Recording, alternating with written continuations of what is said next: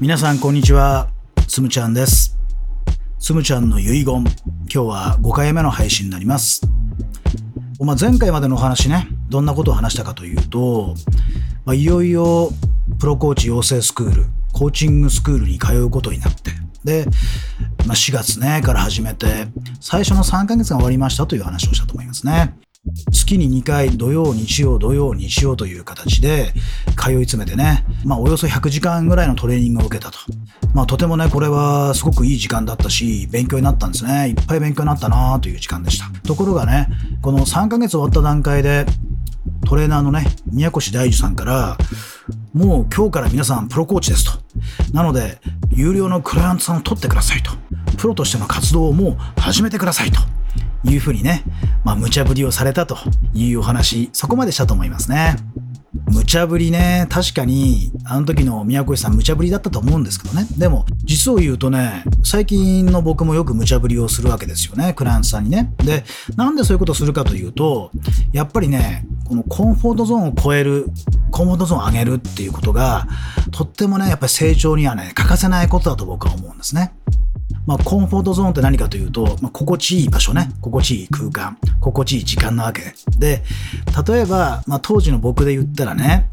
3ヶ月間集中講座を受けながらね、まあ、東京に通い詰めていくわけですよ。で、まあ、最初はもちろんね、ドギマギしながら行くんだけど、徐々に徐々にこう、仲間たちとも打ち解けていくしね、だんだん慣れていくじゃないですか、その時間にね。で、一生懸命学ぶ仲間がいて、で、えー、とてもいいトレーナーがいてね、で、えー、面倒見のいい先輩コーチがいてね、まあ言ったら本当にいい時間、本当にいい空間なわけですよね。でそこでこう一生懸命そこに集中して、えー、コーチングを学んでいる自分、ね、なんかすごく肯定感、自己肯定感高まるじゃないですか。だからこう、その時間、その空間がとても心地よくてね。で、えー、気分よくやれてたってことはね。それは間違いではないわけでね。その気分よくやれること自体は間違いではないんだけど、人間ってね、やっぱそういうあまりにも心地いい場所にいるとね、そこにずっとね、安住したくなるわけですよね。ね、ずっといたくなるよねってことね。まあ、これはもう人間が持ってる本質だから、避けようがないことだと思うんですよ。で、やっぱりそその外側に出なくちゃいけないよということなわけ。ね。いつもそこの場所にいたらずっと成長が止まっちゃうわけですよね。外側の世界にもちょっと一歩ね、勇気を持って一歩足を踏み込んでみましょうと。それがその時ね、3ヶ月経った我々に対して与えた課題ね。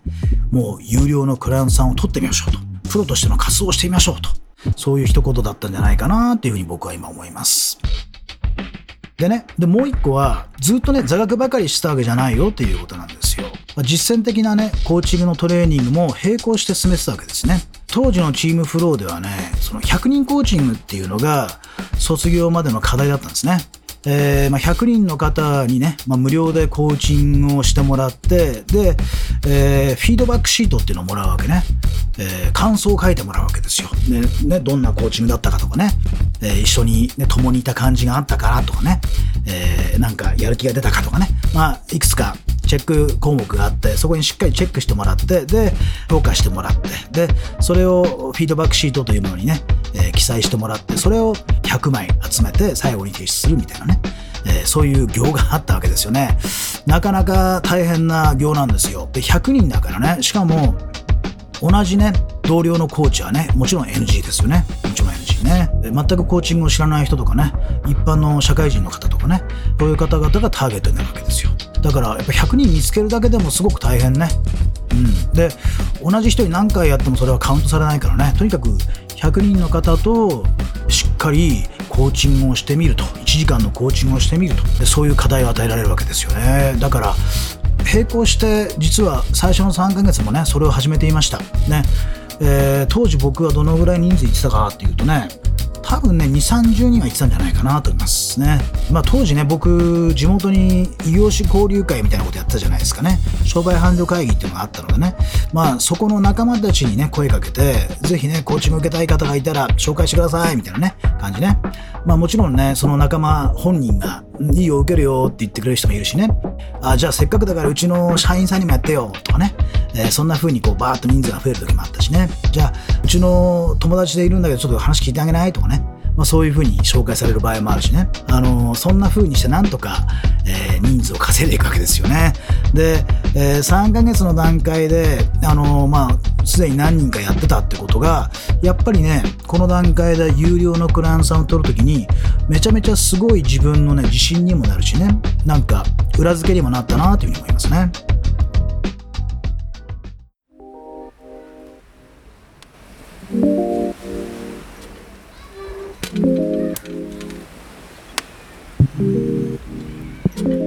まあこれねスポーツでもね例えば、うん、野球でもそうだと思うんですけどね、えー、ただただね基礎練ばっかりしててもやっぱりダメでしょ、ね、毎日毎日基礎練ばっかりやっててもやっぱりやっぱチームって強くなんないですよね。で時にやっぱり実践の練習をしなくちゃいけないわけですよね。同じチームの中でね2つのチームに分けて紅白戦みたいなねことをする場合もあるわけよね。でこれはこれで意味があるよね紅白戦ね。でもね紅白戦ではちょっと味わえないものってあるわけですよ。ね、それは何かというとね野球で言うとね負けたくないってやつなんですよ。紅白戦だとねやっぱり負けても別に悔しくないよね。そもそも勝ち負けでその試合やってないからね。ところがこれね練習試合になるとね今度は他のチームと試合するわけですよ。ね。他のチームと試合するっていうことになるとねやっぱりそこにちょっと本気が入ってきますよね。いや絶対負けたくないなと思うわけ。練習試合とはいえやっぱり勝ちたいな結果を出したいなっていうふうに思うわけですよね。だから紅白戦みたいな、まあ、コーチ同士とかね同僚同士で練習するのは全然構わないしそれは OK だと思うんですけどやっぱり時には全くコーチングを知らないとかね、なんすかそれ？みたいにね、どんなことするんですか？みたいに言うような方々と真剣に1時間やってみるみたいなことね。でこの時にやっぱり自分は結果を出したいなと思うわけですね。そうすると、まあ、いろんなプレッシャーとかねいろんなことが自分に重圧がかかってくるわけ。でそんな状態の中でやっぱり力を発揮しなければおそらく本番のね有料のクランさんを取って、まあ、野球でいうと公式試合ね。公式試合で結果を出すっていうことにはつながらないんじゃないかなと思うわけ。ね、だからねこれぜひねコーチングやってる方々もこれ聞いてる方多いと思うんですよね。これから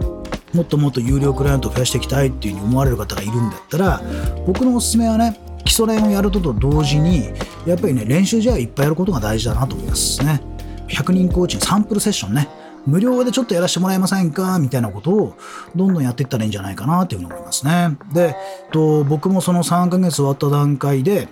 2、30人の方のサンプルがあったので、それをもとにして、えー、実はこれからね、有料の契約を取っていきたいと思うんですけど、いかがでしょうか？みたいなね、えー、そういう、まあ、えー、チラシを作ったりね、しましたね。で、その方々に配布したりなんかして、まあ、あるいは実際にそこに出向いてね、説明してみるみたいなことを、えー、やりましたね、当時ね。うん。あとはまあ、Facebook を使って、こんなこと始めるんでよろしくお願いします、みたいなね、えー、告知を流したりってこともありました。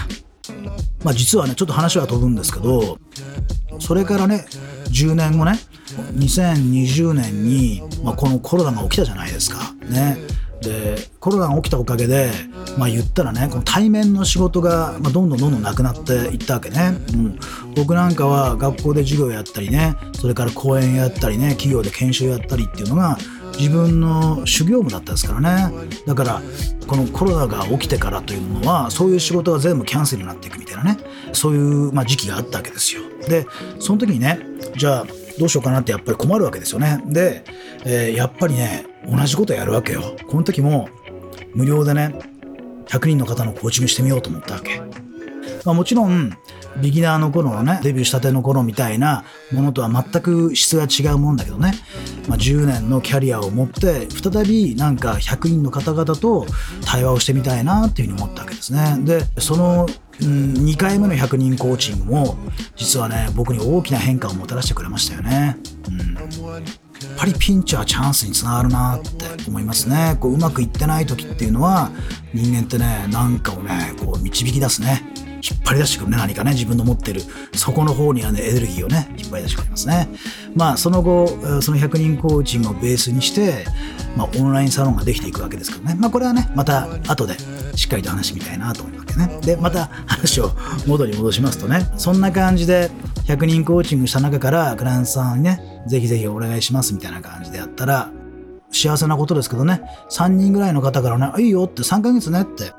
多分3ヶ月で6万円ぐらいのね、多分そういう企画をで、えー、お願いしますみたいな感じでやったと思いますね。で、えー、そしたら3組、3つの会社から OK いただいて、で、その3社で継続のコーチングをね、始めるみたいなことが起きましたね。もう、すごく緊張しましたよ、でも最初は。やっぱり公式試合になるとね、お金をいただいてやるとね、全くこう、趣が変わってきますね。その日の朝ぐらいからね、やっぱちょっと緊張したりとかね、今日はこの人とコーチングするなとかね、どういう話をしようかなとかね、もう一回テキストブックを読み直したりとかね、まあいろんなことをしました。こう自分の心のスイッチを入れるためにね、